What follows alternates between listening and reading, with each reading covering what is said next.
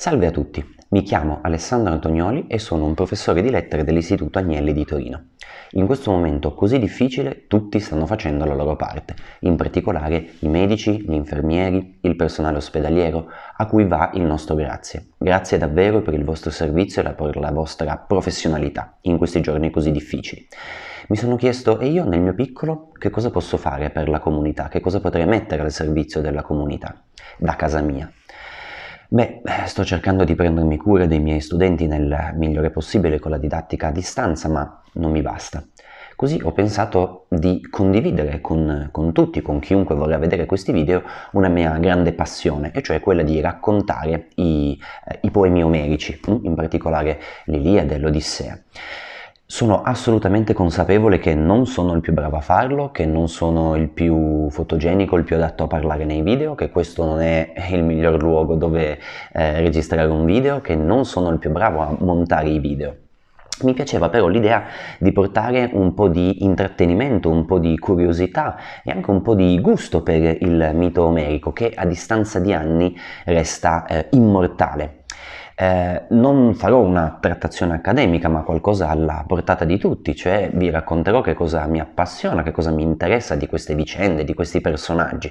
Qualsiasi imprecisione o inesattezza quindi sarà totalmente colpa mia, anche se vi prometto fin da ora che cercherò di farne il meno possibile.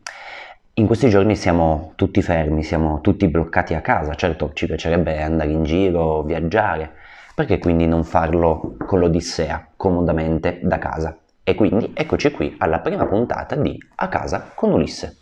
Sigla.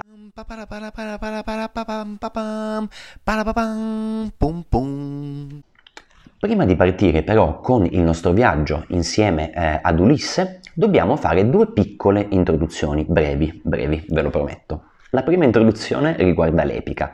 Che cos'è l'epica? Andiamo a definirla. L'epica è la narrazione in versi delle gesta degli eroi e degli dei. Perché è così importante che questa narrazione sia in versi, cioè sia sotto forma poetica? Perché la poesia abbellisce il racconto, lo rende decisamente più emozionante e l'aspetto dell'emozione è fondamentale nell'epica. Quando la comunità ascoltava un racconto, eh, ed è per questo che veniva affidato a un professionista della parola, a un aedo, a un rapsodo, quando la comunità ascoltava un racconto doveva arrabbiarsi insieme ad Achille, doveva disperarsi insieme ad Andromaca, insomma le emozioni sono centrali e fondamentali. Non so se avete mai visto il cartone famosissimo Inside Out. Eh, nella testolina della protagonista, Riley, ci sono tante isolette che sono collegate sue, a degli aspetti della sua personalità, della sua identità. C'è l'isola del gioco, l'isola della stupidera, l'isola dell'amicizia, l'isola della famiglia. Ognuna di queste isolette si è formata quando lei ha provato un'emozione forte, hm? quella che poi va a definire il ricordo base, così lo chiamano nel cartone. Ecco, eh, nel mito succede, nel mito col mito omerico, attraverso il mito omerico, succede esattamente la stessa cosa. Mentre il poeta racconta, attraverso la poesia rende appassionante ed emozionante il mito e attraverso il mito va a plasmare l'identità della collettività, va a insegnarle il valore ehm, dell'onore, il concetto di vergogna, va a spiegare che tutti gli uomini sono fratelli davanti al dolore e alla morte, Insomma, il mito ha questa funzione veramente veramente molto importante e anche il poeta ha una funzione importantissima. Il poeta è uno strumento, una cassa di risonanza che tocca le corde più intime della comunità andandone a plasmare l'identità. Questo anche per dire la potenza della parola. Mm? La parola che è così forte, il racconto che è così forte che è in grado di plasmare addirittura l'identità di una collettività. In fondo, nella, nella, Bibbia, Dio ha creato il mondo con la parola, Dio disse luce e luce fu, è la parola hm, che ha questo valore eh, creativo. Abbiamo detto che l'epica narra in versi le gesta degli uomini e degli dei. Sopra quindi il mondo degli uomini si trova il mondo degli dei. Come sono questi dei? Allora, innanzitutto sono degli dei antropomorfi, e cioè hanno la forma, l'aspetto eh, fisico, ma anche caratteriale tipico degli uomini, come gli uomini si arrabbiano, litigano, battibeccano, sono buffi, divertenti, iracondi, gelosi, invidiosi, ma soprattutto nel, nel, mito omerico, nei poemi omerici, il mondo divino e il mondo umano sono profondamente intrecciati, è impossibile pensarli separati.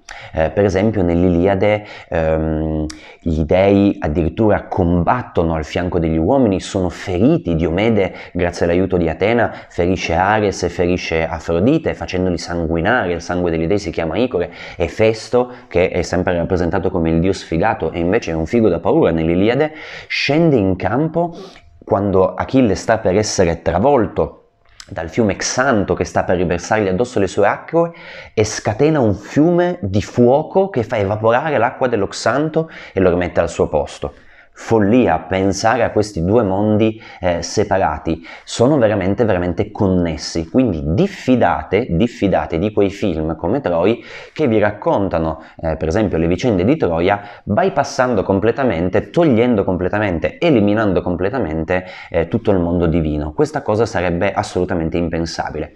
Ma d'altronde da un film che eh, in una delle prime scene dice Porto di Sparta e la città di Sparta era sulle montagne, mm, forse non potevamo aspettarci granché.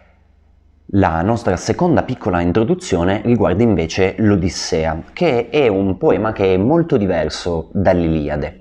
Allora presenteremo brevemente l'Iliade e poi arriveremo a parlare in maniera più eh, approfondita dell'Odissea. Cosa possiamo dire dell'Iliade? Beh, innanzitutto l'Iliade è un poema corale? È un poema corale perché ci sono più personaggi, ma non ci sono mm, buoni e cattivi. Ci sono greci e ci sono troiani e ci sono personaggi positivi all'interno delle fila dei greci e all'interno delle fila dei troiani. Ci sono Achille, Ulisse, Diomede, Agamennone, Ettore, Enea, personaggi positivi, ma ci sono anche Tersite e Dolone, personaggi negativi. Nell'Iliade la vita è guerra, ed è combattuta da aristocratici guerrieri il cui unico scopo nella vita è ottenere gloria attraverso le loro gesta, in modo tale da sconfiggere la morte. Qual è l'unico modo che ha l'eroe omerico per sconfiggere la morte? Essere ricordato. Il ricordo delle proprie gesta consente l'immortalità. Beh, mi viene da dire che se dopo duemila anni ancora adesso a scuola si raccontano le vicende di Achille, di Ettore, di Agamennone, forse questi eroi omerici ci sono riusciti. Eh, a proposito di quello che dicevamo prima, vi ricordate, abbiamo detto le emozioni sono fondamentali e sono centrali. Beh, la prima parola dell'Iliade nel testo greco è menin, l'ira. Tutto il primo libro della, dell'Iliade trasuda questa, questa rabbia veramente profonda. Eh, ecco, queste le cose da dire sull'Iliade. Diverso il discorso che invece faremo sull'Odissea. L'Odissea invece è diversa. Allora, intanto l'Odissea ha un protagonista solo, che è Ulisse. Certo, nei primi quattro libri il protagonista è Telemaco ed è bellissimo che sia così e vedremo poi anche il perché, ma negli altri venti il protagonista indiscusso è assolutamente eh, Ulisse. Inoltre, se nell'Iliade abbiamo detto che la vita è guerra, nell'Odissea la vita è viaggio. E la differenza tra questi due poemi si vede anche dalla prima parola del poema. Nell'Odissea, nel testo greco, la prima parola è andra, mm, che significa uomo, ma se in greco la parola anthropos significa uomo in generale, eh, il sostantivo nerandros invece significa uomo che lotta per qualcosa, un uomo guerriero. E in questo poema Ulisse è un uomo guerriero, ma non più un uomo guerriero nel senso che combatte una guerra, ma combatte per tornare a casa. Ulisse vuole abbandonare la dimensione del guerriero. Ulisse vuole tornare a casa per essere un padre, per essere un marito, per essere un figlio, per essere un re.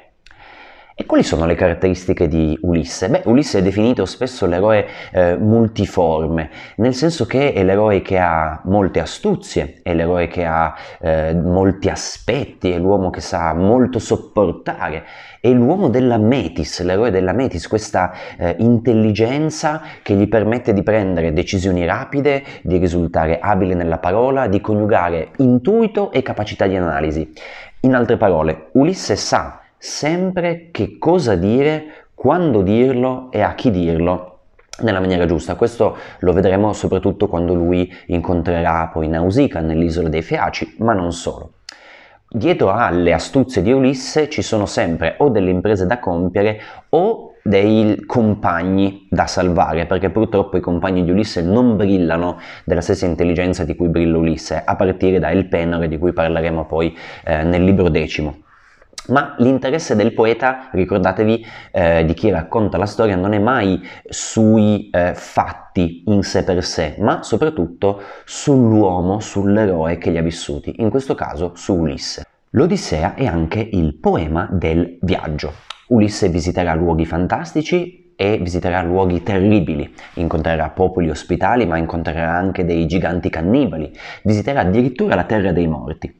Ecco, l'Odissea comincia a distaccarsi dall'Iliade perché presenta anche dei tratti tipici del mondo meraviglioso e fiabesco. Ci sono per l'appunto dei mostri come i ciclopi, Scilla, Cariddi, i lestrigoni, ehm, le sirene. Mi raccomando ricordatevi che le sirene sono degli esseri mostruosi metà donna e metà uccello, non metà donna e metà pesce. E ci sono degli aiutanti, ci sono dei donatori di mezzi magici come Eolo che per l'appunto eh, richiamano questo mondo meraviglioso e fiabesco ma nell'Odissea ci sono anche un po' i semi di, questa, eh, di quella che è la tradizione eh, popolare. Per esempio ci sono degli antagonisti, cioè dei personaggi che, sono, eh, che hanno solo e soltanto delle caratteristiche negative, come i proci, i pretendenti.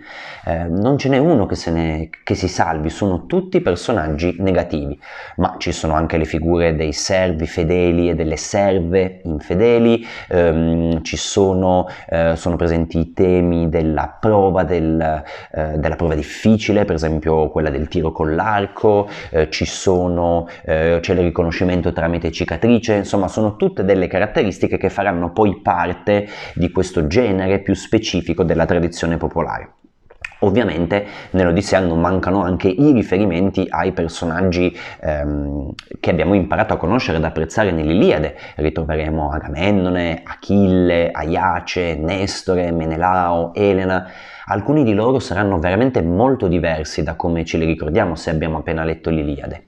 Eh, per esempio, soprattutto la figura di Achille farà impressione vederlo dire eh, quando Ulisse lo incontrerà nella terra di Cimmeri che preferirebbe essere vivo come l'ultimo dei servi piuttosto che trovarsi lì. Il grande Achille che dice una cosa del genere sicuramente è molto d'impatto.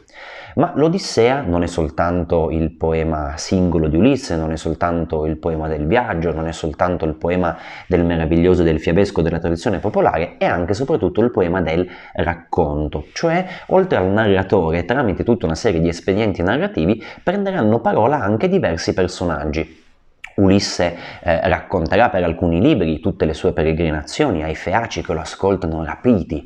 Ulisse, immaginatevi, racconta questo banchetto sorseggiando vino di notte e i feaci non riescono, pendono dalle sue labbra, non riescono a smettere di ascoltarlo. Ma parleranno anche Menelao, parlerà Nestore, parlerà Eumeo, parleranno Femio e Demodoro, che sono due aedi. Eh, la parola verrà ceduta dal poeta a vari personaggi per approfondire o richiamare alla memoria fatti passati da condividere con chi ascoltava. Nell'epoca arcaica, nell'epoca omerica non esistevano assolutamente le serie tv, non c'era Netflix, non c'era lo streaming, non c'erano film. Eh, il racconto del, delle vicende eh, dell'Iliade, dell'Odissea o degli eroi in generale era un momento veramente molto molto importante della comunità. Eh, l'abbiamo detto all'inizio del video, serviva proprio per plasmare questa identità ehm, collettiva. Ecco, eh, molto più nel piccolo mi piacerebbe ricreare questi appuntamenti strumenti, sfruttando una piattaforma come YouTube, ehm, per eh, restituire questa dimensione eh, orale al racconto mitico che nasce proprio per essere raccontato e tramandato eh, oralmente. Dopo questa piccola introduzione che abbiamo fatto su che cos'è l'epica e sulle differenze che ci sono fra l'Iliade e l'Odissea e in particolare quali sono alcune caratteristiche dell'Odissea, abbiamo tutto quello che ci serve per partire nel nostro viaggio. Dal prossimo video cominceremo a salpare insieme a Ulisse. In realtà più che salpare con Ulisse andremo a Itaca a vedere com'è la situazione dal, eh, dal, punto di vista di Telemaco, che aspetta eh, il ritorno del padre che non ne può più di subire eh, le angherie dei pretendenti eh, e dei proci. Siamo pronti? Salpiamo.